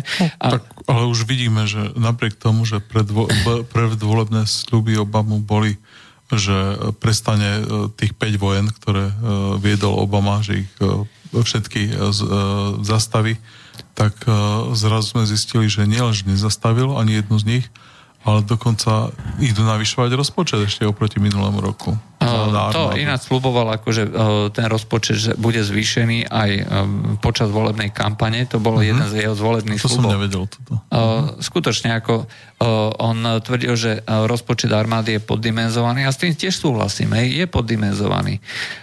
Ale uh, dôležité je, že uh, sa zhodujem vlastne s tým Steveom Bannonom, že um, treba vlastne obnoviť tú vnútornú silu Ameriky, uh-huh. aby mohlo v dlhodobom výhľade Amerika potom presadzovať svoje záujmy a ciele ciele. Vzhľadom na súčasné veľké problémy americkej, amerického priemyslu, americkej ekonomiky, si myslím, že toto je seba zničujúca politika. Tí ľudia v tom deep state, oni samozrejme chcú, aby kontinuálne vlastne tiekli tie peniaze, ale um, E, myslím si, že toto, e, toto im neprinesie práve, e, práve v tom dlhodobom výhľade to, čo Amerika chce. Ak, ak by som bol americký prezident, hľadal by som cesty, ako, ako dosiahnuť aspoň nejaký kúsok konsenzu, že treba sa viacej sústrediť práve na, tú, na rozvoj Ameriky. Ale určite, ak by som mal zdroje, možnosti, ne, treba to brať pragmaticky. Keby som bol americký prezident, rovnako by som vydával príkazy na bombardovanie, rovnako by som robil ja neviem, nejaké opatrenia, že treba zlikvidovať tamtu alebo onú krajinu a podobne. Hej, pretože je, to nie je ani morálne, ani, ani nemorálne, hej, proste je to záujem. Pamätáš sa, keď Bernie Sanders odstúpil? Áno. Tak uh, boli také články a prečítal som ich tedy desiatky, lebo som chcel pochopiť, aká je motivácia Bernieho Sandersa. Pri, pripomeniem zase pre poslucháčov, že to bol demokratický uh, kandidát. Uh, oni tam majú také tie primárky v Amerike, že, že majú súťaž medzi demokratickými kandidátmi, kto bude ten kandidát na prezidenta. A, a sú, zvlášť, je to jedna, jedna, jedna súťaž, jedna kategória a iná súťaž, iná kategória, iné preteky je súťaž medzi republikánskymi kandidátmi. A zrejme existujú aj malé nezávislé strany, ktorých sú nezávislí kandidáti a, a sú tam nejakí, nejaké libertariáni a sú tam uh, zelení a, a tak ďalej. No, a, ale tí kandidujú, v podstate predseda tej strany je potom samotným uh, tým kandidátom. Jules, uh, uh, neviem, ako sa volá. Áno, pamätám Aj. si tú zelenú. No, túto. Tak ona no, vlastne ale, bola no, kandidátkou. Áno. A teraz uh, vrátim sa ale k tomu, že Bernie Sanders podľa všetkých čísel vyzeral, že by vyhral voľby. Čiže normálne, keď, keď sa to porovnalo, uh, vždy boli porovnanie, že uh, no a teraz treba povedať, že oficiálne čísla a, a čísla nezávislých agentúr, tam sa to líšilo. Keď tie čísla dávali agentúry, ktoré boli uh, napríklad z demo, demokrat, uh, Demokratického národného kongresu, tak, uh, centra, Demokr- Demokratické národné centrum. Centrum. Áno. Tak tie čísla boli, že Hillary je lepšia o pár percent ako Bernie Sanders. Ale keď boli nezávislé čísla, tak tie porovnávali ka- kandidáta Hillary voči, voči tým piatim kandidátom a Bernieho Sandersa voči tým piatim kandidátom republikánskym a vždy vyhrával ďaleko lepšie čísla, ďaleko väčšie šance mal Bernie Sanders. No a potom ho v, v rámci primárok o, na tzv. superhlasov toho demokrati o, podporili, o, potopili. Hej? A teraz v, tom, v tej fáze ešte Bernie Sanders mohol niečo urobiť. Mohol sa odvolať, mohol povedať, že to je nedemokratické, tie superhlasy, Super hlasy to je, že, že e, nomenklatúra, čiže tí, e, tí úradníci demokratickej strany mali proste, e, hlasy sa počítali v každom jednom obvode, to znamená, že, že keď chodili a dávali hlasovať o Bernie Sandersovi, tak platili vždy. Takže, takže tieto hlasy boli niekoľkokrát započítané. Ďaleko viac ako hoci ktorý kandidát mal jeden hlas, ale oni tým mali niekoľko hlasov. No a Bernie Sanders mohol, hej, mohol protestovať a tí ľudia ho počúvali. On dokázal naplniť štadióny, bol veľmi populárny. Napriek tomu, napriek tomu v určitom momente Bernie Sanders povedal, že nie, ja nejdem ďalej. Povedal, že zastavil to. A ja som čítal články a chcel som pochopiť, že, že čo sa stane v mysli človeka, ktorý má šancu byť prezidentom, a ktorý je veľmi rozumný, inteligentný človek a si povie, že nie, nejdem do toho, lebo. A, a čo bolo to lebo? Chcel som pochopiť tie, tie dôvody. No a našiel som jeden článok, a ktorý hovoril o tom, že dobre, ale uvedomme si, že, že demokratickí aparátčici, čiže demokratická strana, demokratický všetci straníci, celá tá, hej, čiže okresný a krajský a štátny a celoštátny a, a platení tajomníci a PR oddelenie, to všetci podporovali Hillary. Všetci to, d- demokratickí senátori, všetci podporovali Hillary. Všetci títo mali rovnaký názor na zahraničnú politiku, na to, čím bombardovať Afganistán, na to, či po, uh, zautočiť Sýrii, na to, či uh, pokračovať, uh, ja neviem, uh, v ďalších krajinách, hej, destabilizáciu ďalších krajín a podobne. A Bernie Sanders na tieto veci mal iné názory.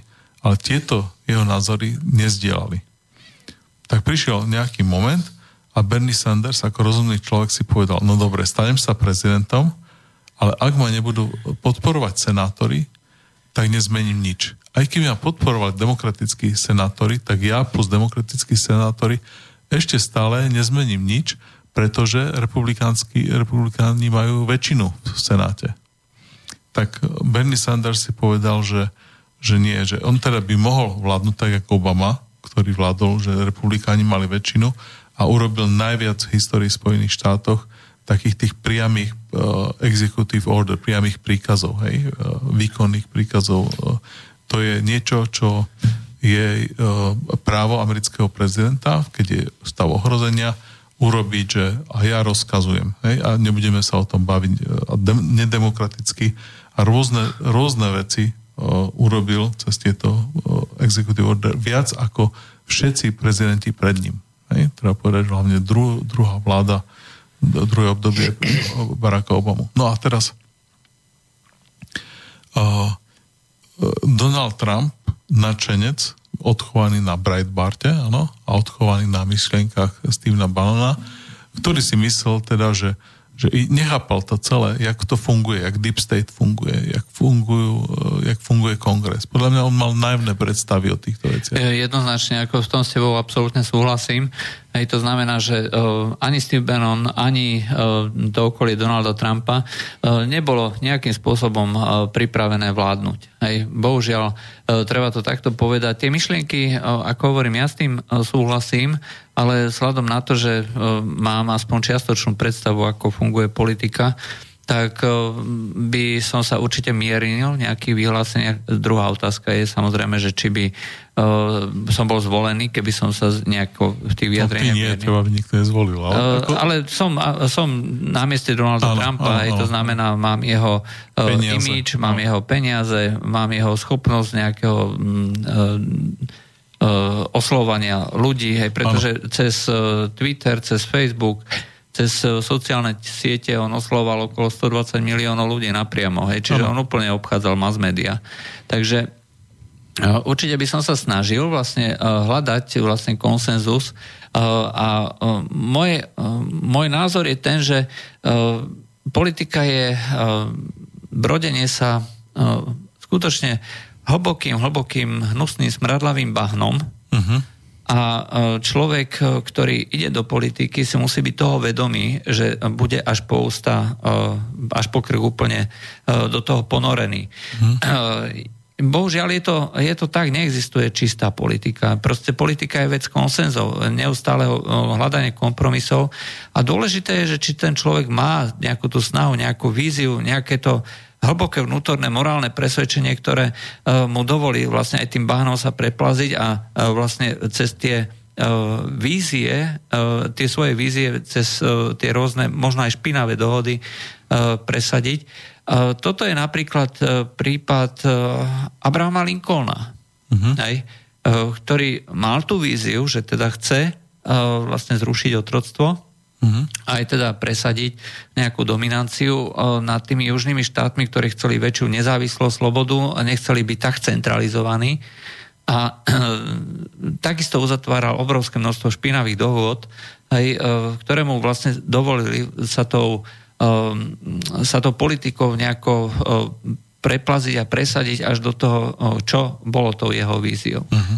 No a Donald Trump nie je takýto morálny človek, je to biznismen, ktorý si uh, myslel teda, že však uh, ja sa viem dohodnúť s každým. No nie je to celkom tak. Hej. Treba vedieť, že čo, čo sú vlastne záujmy Spojených štátov, uh, akí sú tam hráči v pozadí. A v tomto je podľa mňa oveľa lepšia tá jeho dcera Ivanka Trump, uh-huh. aj, ktorá jednak chce svoje cez svoje presvedčenie, ona je demokratka, aj to treba tiež e, povedať, uh-huh. volila vždycky demokratov e, a len kvôli otcovi vlastne bola e, na tých snemoch a kongresoch, hej, že e, proste za republikáno.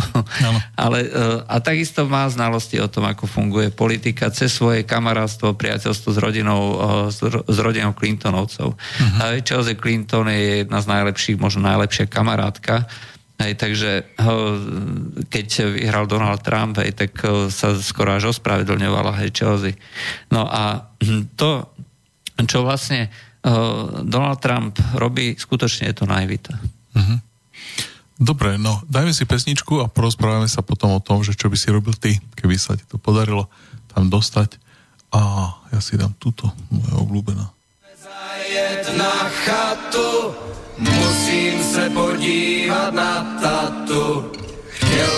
se za ním podívat a tra la la la la la la.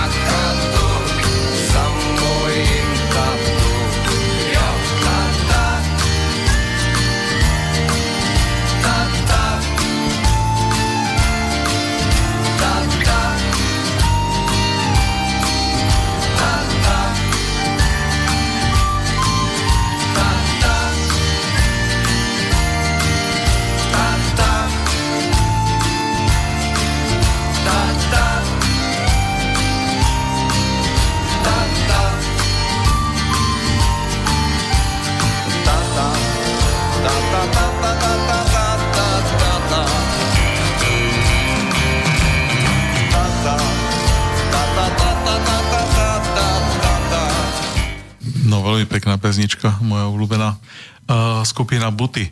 Uh, vítajte späť v programe Trendbox. Rozprávame sa s Jurajom Poláčkom a teda pred, pred uh, pesničkou sme sa rozprávali o tom, že, že jak to hrá teraz Trump a jak by to mohol hrať lepšie. Čo by si robil ty, keby si bol prezident? No, keby som bol, eh, tak uh, bez podpory to samozrejme možné uh, asi nie je. Uh, čo sa týka tej zahraničnej politiky, lebo toto je vlastne právomoc amerického prezidenta, či definovať a robiť zahraničnú politiku a vojenskú politiku. Uh-huh. No, um, v tomto momente uh, je asi uh, ťažké, lebo uh, zo začiatku bol obmedzený tým, že mu vlastne torpedovali vlastne všetkých ľudí.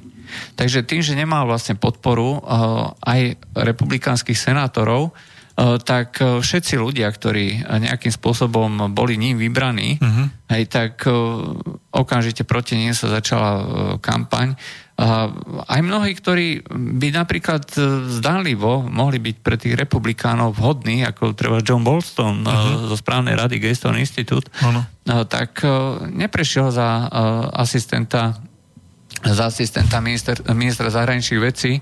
To je pozícia, ktorú schvaluje vlastne kongres. Uh-huh. Uh, takže um, bolo to ako veľmi, veľmi zvláštne, uh, veľmi zvláštny začiatok prezidentskej uh, prezidentského obdobia. E, rozhodne si nepamätám žiadneho takéhoto e, prezidenta, e, ktorý by mal tak obrovské problémy. Aj ako keby mu chceli vlastne podkopať alebo ukázať mantinely hneď na začiatku. Aj, že ty si proste nebudeš vyberať, naopak my ti vyberieme. Uh-huh. Čiže uh, zásadný problém uh, je už v tom začiatku, hej, že si nebol schopný vytvoriť uh, tým, ľudí, ktorí by vlastne definovali tú politiku, ktorú on mal v úmysle, alebo teraz Steve Bannon, ako to strategicky narysoval.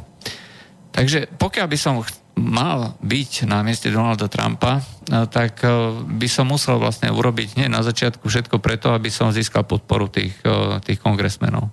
Bez toho je to ťažko. Keď už teda sedím na, na tej stoličke, Znova, ako som povedal, politika je vec špinavosti, vec mhm. bána.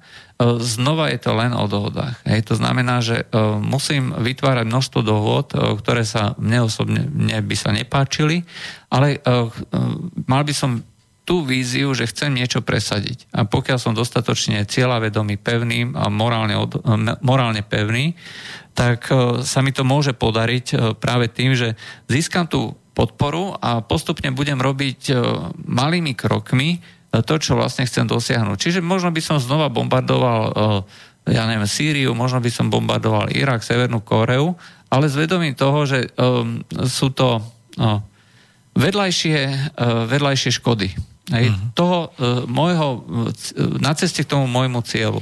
Uh-huh. Uh, takže um, tá zotrvačnosť e, americkej politiky e, je obrovská. Uh-huh. Ale v podstate každej veľmocenskej politiky. E, pokiaľ sú tie ciele dané, Hej, tak tam sa nedá z toho uhnúť. Tam sa dá voliť vlastne len nejaká cesta, akým spôsobom to dosiahnuť. Uh-huh.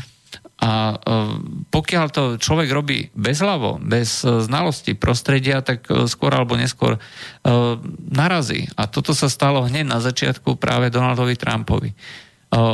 Osobne som presvedčený, že Donald Trump má jednu no, vlastnosť, že ktorú má málo ktorý z prezidentov, ale to je schopnosť vlastne sa otriasť.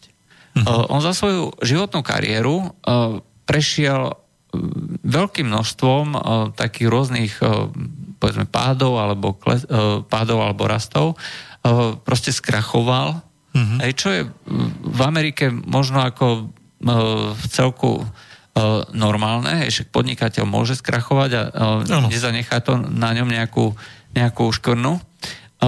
Ale faktom je, že proste sa musel znova vyštverať z toho, povedzme, takého pomysleného dna, znova niekde na vrchol, na špicu pyramídy. A toto je niečo, čo človeka formuje, lebo nie je dôležité, koľkokrát človek prehrá, ale koľkokrát sa dokáže vlastne znova zdvihnúť a postaviť. No. A si myslím, že toto je práve to, čo Donald Trump vie, a aj keď je naivný, aj keď je e, neznalý, aj keď je uh, skutočne niekedy ako veľké dieťa, tak uh, má, tu, má tu snahu uh, v tej politike uh, urobiť niečo, uh, čo si myslí, že je správne. A toto presvedčenie uh, neverím tomu, že by, že by od tohto odstúpil, lebo to sa v ňom vlastne rodilo už dlhé, dlhé roky. Ja, jeho sa pýtali v nejakom programe ešte pred nejakými 15 či 20 rokmi, že či nevstúpi do politiky on povedal, že ešte to, ešte to tak necíti. Hej. On vždycky bol republikán, a vždycky vlastne presadzoval tú osobnú zodpovednosť uh-huh. a vždycky uh, chcel vlastne to, čo um, dneska tak formuluje cez svoje tweety, uh, aj povedzme tými naivnými uh, rečami, aj tými takými fanfaronskými, nabubrelými uh-huh. a podobne. Ale mm, to, čo vlastne za tým je, je ten, je ten pocit, že e, je reprezentantom toho amerického sna. Aha. Hej? A e, myslím, že si uvedomuje, že e, on že toto by mal vlastne nejakým spôsobom sprostredkovať aj tým ľuďom, nie ako propagandu, ale ako reálny výsledok, aby sa proste mali lepšie. Lebo uh, možno som hovoril, že uh, politika je teda cynická a že tie, tie uh, krajiny v konečnom dôsledku nepresadzujú demokraciu, ľudské práva a podobné veci, ale presadzujú vlastne len tie záujmy, ktoré s tým nič spoločne nemajú. Faktom ale je, že spoločnosť, ktorá má tú svoju vnútornú štruktúru takú, že e, cíti vlastne od e, tých ľudí podporu, čiže má tam určitú mieru demokracie, hej, čiže tí ľudia môžu aspoň niečo ovplyvniť, alebo aspoň majú pocit, pocit že niečo ovplyvnia, no. hej, tak tá spoločnosť môže byť úspešnejšia. No, tak v tej Amerike akože bejvávalo. Teraz som čítal takú sociologickú štúdiu, ma to pobavilo, že ak chcete nadpis hej, v článku, ktorý referuje o tejto štúdii, ak chcete o, zažiť americký sen, presťahujte sa o, do severských krajín. Bolo tam Norsko, Švedsko, Fínsko, Dánsko, o, že, že tam o, človek môže. No a teraz samozrejme dobrý nadpis, tak som to rozklikol. No a štúdia bola o tom, že o, zoberali, zobrali počet prechodov ľudí, z nižšej triedy do vyššej triedy v jednotlivých krajinách. Čiže uh, uh, moji rodičia boli v nejakej triede, čiže napríklad stredná trieda alebo nižšia príjmová kategória a mne sa podarilo ísť do strednej alebo do vyššej kategórie, lebo som šikovný a bol som podnikateľ a podobne. Tak najviac takýchto prechodov je v severských krajinách. Bolo tam konkrétne menované, dá sa to vygoogliť tá štúdia, a Spojené štáty boli na tom oveľa horšie, hej? Dokonca mm-hmm. ešte aj Kanada susedná bola lepšie na tom, ako Spojené štáty. Isté v Spojených štátoch by sa to dalo definovať, že ak chcete zažiť americký sen, tak sa musíte narodiť ako dieťa milionára. Hej, no. Ja by som nazval tú štúdiu asi takto, pokiaľ by mala byť ako pre pomery Ameriky. Faktom ale je, že v mysliach Američanov je stále tá predstava Ameriky o tom, že je to krajina, ktorá umožňuje splniť nejaký americký sen, aj dostať sa k nejakým zárobkom. Každý vie, že treba tvrdo pracovať, treba sa odriekať a tak ďalej. Málo komu sa to podarí. Hej? No. Málo komu. To sú veľmi zriedkavé prípady, to si treba povedať. Ale stále to v tých ľuďoch žije a tá životná úroveň Američanov možno v porovnaní s tými miliardármi alebo milionármi je samozrejme nižšia, ale zase my sme všetci súčasťou toho západného sveta. Mm. Nehľadujeme, máme vždycky možnosť si nájsť nejaké bývanie. Ako je to sú to pomery, alebo je to životná úroveň, o ktorej môže väčšina ľudí na Zemi len sníť. ale ja by som to nedefinoval tak, že sme súčasťou západného sveta. Skôr by som to povedal, že my sme súčasťou tej globálnej e, strednej triedy. Lebo bolo, bol veľmi dobrý časopis v Ekonomiste v časoch, keď som ho ešte čítal pravidelne a že privítajte svojich bratov a sestry z Číny, ktorí sa momentálne pridali do, ako najväčšia skupina do globálnej strednej triedy. A keď sa človek pozrie, že tí ľudia sú schopní si kupovať CDčka, knižky a sú schopní si kúpiť auto a ako trochu aj cestovať, tak je, je to tá, tá stredná trieda, ako je slovenská stredná trieda. Hej? Ale... Áno, áno. A toto je vlastne asi v súčasnosti najväčší úspech Číny, hej? že vlastne sa rozvíja vlastne táto stredná trieda a tým pádom vlastne sa začína tá ekonomika ťahať už nie tým vývozom, ale vlastne vnútornou spotrebou. No, no ale to sme odbočili, odbočili od to, že tie, no, toto nie je hodnota západu, ale je to hodnota tej uh, strednej Globálne. Isté, s tým sa dá a súhlasiť, ale... K tomu sme odbočili o tomu, že ten americký sen sa dá zažiť len v severských krajinách a k tomu sme odbočili z toho, že, že uh, čo by mal robiť ten uh, prezident Spojených štátov. No a bez toho, aby tam začal vytvárať príležitosti, aby sa zase ľudia sa rozhýbalo to podnikanie, aby sa načenie zdvihlo preto. Hej, momentálne je skôr plná zúfalstva, ktorá e, ukazuje, že množstvo ľudí, ktorí používajú heroín, rastie. Tak e, bez toho, aby sa to prehúplo niekam, tak to sa nena, nenaštartuje. Dá sa to? Popri tom, jak praví, že musel by si pokračovať hej, v tom, v tom v bombardovaní tej zahraničnej politiky. No, Môže on niečo urobiť, aby to roz, rozhýbal tam? To je práve ten problém, že uh, úloho prezidenta, no, to rozdelenie úloh uh, v Amerike je dopredu dané, čiže kongres má väčšie slovo v tej mm-hmm. vnútornej politike ano. a uh, prezident Spojených štátov v tej vonkajšej politike. A to samozrejme neznamená, že nemôže zasahovať a naopak má veľmi výrazné alebo veľké možnosti a prostriedky, aby do toho zasahoval aj do tej vnútornej politiky. No, mm, v tomto momente uh, skutočne neviem. Amerika sa stáva rozdelenou krajinou, uh, ktorá na jednej strane vo veľkých, hlavne vo veľkých mestách, aglomeráciách na severe a uh, na pobrežiach uh-huh. aj, sa um, definuje úplne inak, ako sú hlavne tie krajiny stredozápadu a krajiny juhu. Uh-huh. Aj, to vlastne to dnešné um, hnutie, zastrhávanie uh, južanských um, symbolov, symbolov aj, uh, je až absurdné, ale ukazuje, že kam vlastne tá Amerika dospela, sú to dva rôzne svety.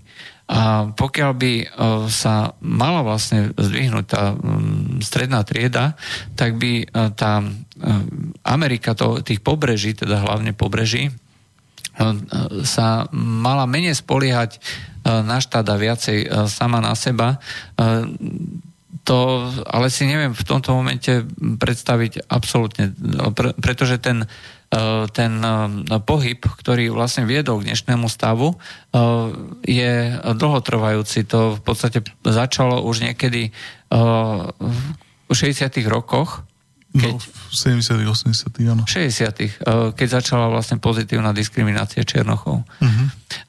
A pokračovalo to eh, v podstate po nejakej stále rastúcej krivke až do dnešných dní, keď napríklad eh, Farid Zakaria ako známy konzervatívny eh, komentátor alebo analytik, Novinár, tak tvrdí, že v univerzitných kampusoch je už dneska nebezpečné vyjadrovať konzervatívne názory. Mm-hmm. Aj, čiže sloboda, sloboda slova a liberalizmus ako taký, tak ako bol pôvodne definovaný, dneska je v podstate na ústupe.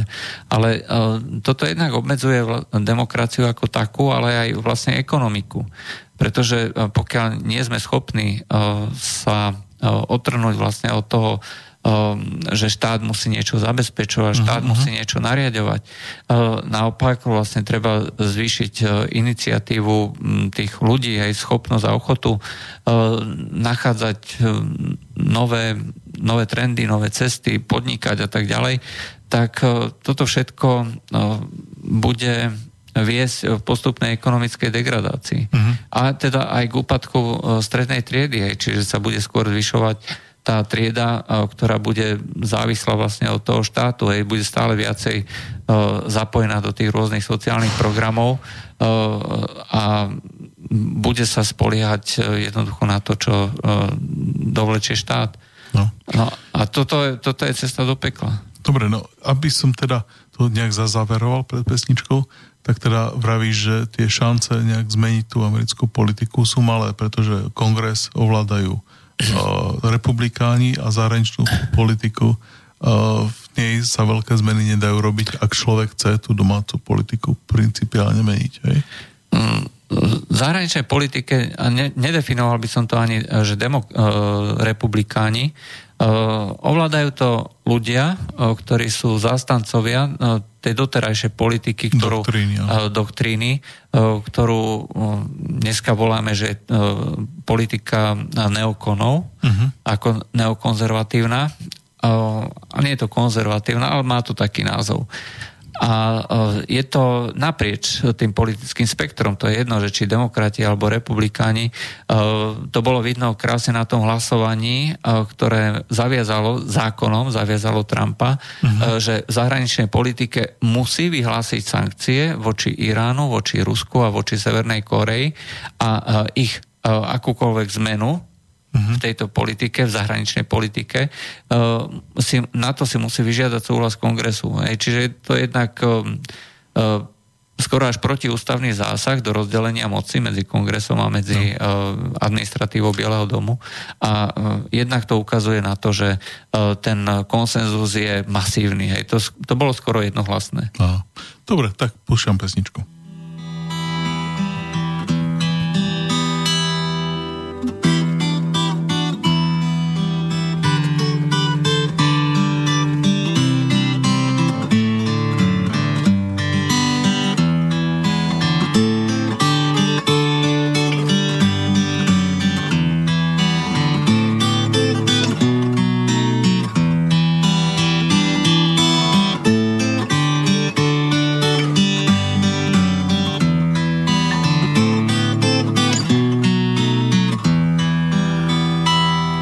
Až mě zítra ráno v pět ke zdi postaví, ještě si naposled dám vodku na zdraví, z očí pásku strhnu si, to abych viděl na nebe. A pak vzpomenu si, lásko na tebe.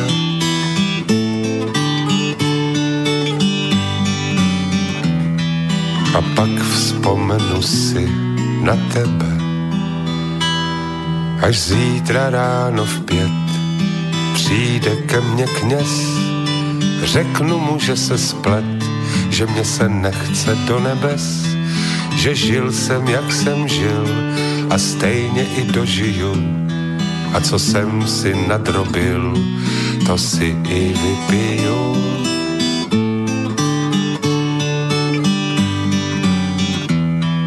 Co jsem si nadrobil, si i vypiju. Až zítra ráno v pět poručík řekne pal, škoda bude těch let, kdy jsem tě nelíbal, ještě slunci zamávám a potom líto přijde mi, že tě lásko nechávám samotnou tady na zemi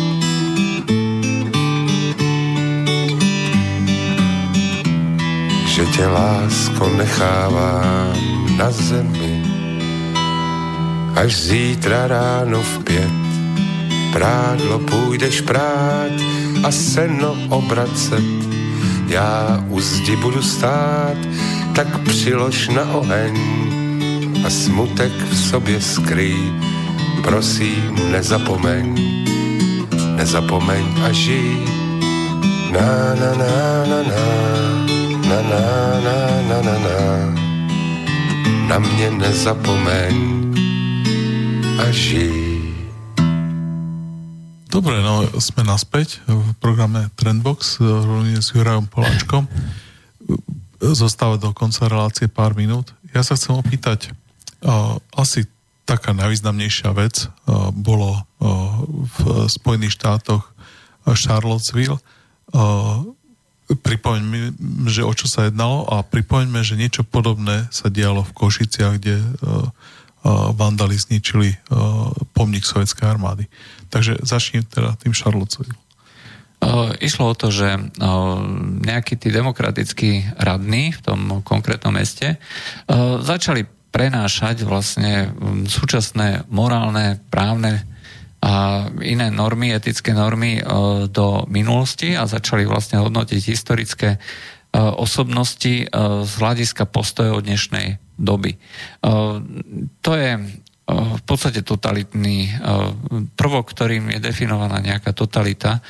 A viedlo to k tomu, že sa snaž, snažili odstrániť, teraz neviem, či to bol generál Lee. Generál, no. generál Lee bol vlastne človek, ktorý viedol vojska Južnej konfederácie a napriek, povedzme, menšej priemyselnej základni, napriek menšiemu množstvu vojakov, svojou schopnosťou, svojimi vlastnými vojenskými schopnosťami dokázal vymanévrovať armády, armádu severu, severských štátov, takže tá vojna za nezávislosť južných štátov uh-huh. sa ťahla celé roky, že to proste nebolo, nebolo niekoľko mesačné, ale bolo to vlastne niekoľko rokov a zahynulo tam veľké množstvo ľudí. A bola to trauma, ktorá sa vlastne dneska dodnes nevyriešila. A treba povedať, že to, čo vlastne dneska e, počas toho ideologického premalovávania histórie e, tvrdia tí tzv. aktivisti, e, že to bola vojna za zrušenie otroctva, nie je to pravda. Bola to vojna za centralizáciu Spojených štátov, Ano. a za zvýšenie právomoci teda toho Bieleho domu alebo Washingtonu voči tým jednotlivým konkrétnym štátom. Dneska tí rednecks, ako je prezývajú vlastne Južanov, Uh-huh. Sú stále ľudia, ktorí veria v to, že človek má právo si žiť svoj vlastný život, ochraňovať sám uh-huh. seba, svoju rodinu, právo nosiť vlastnú zbraň aj verejne a právo ju použiť, keď je obmedzená alebo ohrozená jeho sloboda a jeho život.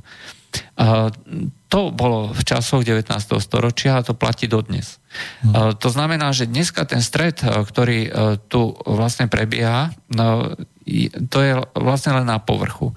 V skutočnosti e, je to ďaleko hlbšie. Uh-huh. A je, tá vojna symbolov, to je vlastne len ten kvázi symbolický prejav toho, čo vlastne v Amerike dneska je. Je to jednak pohyb povedzme tej elity, ktorá chce obmedziť právo nosiť zbraň, ktorá chce obmedziť slobody a intenzívne sa o to snaží na všetkých úrovniach.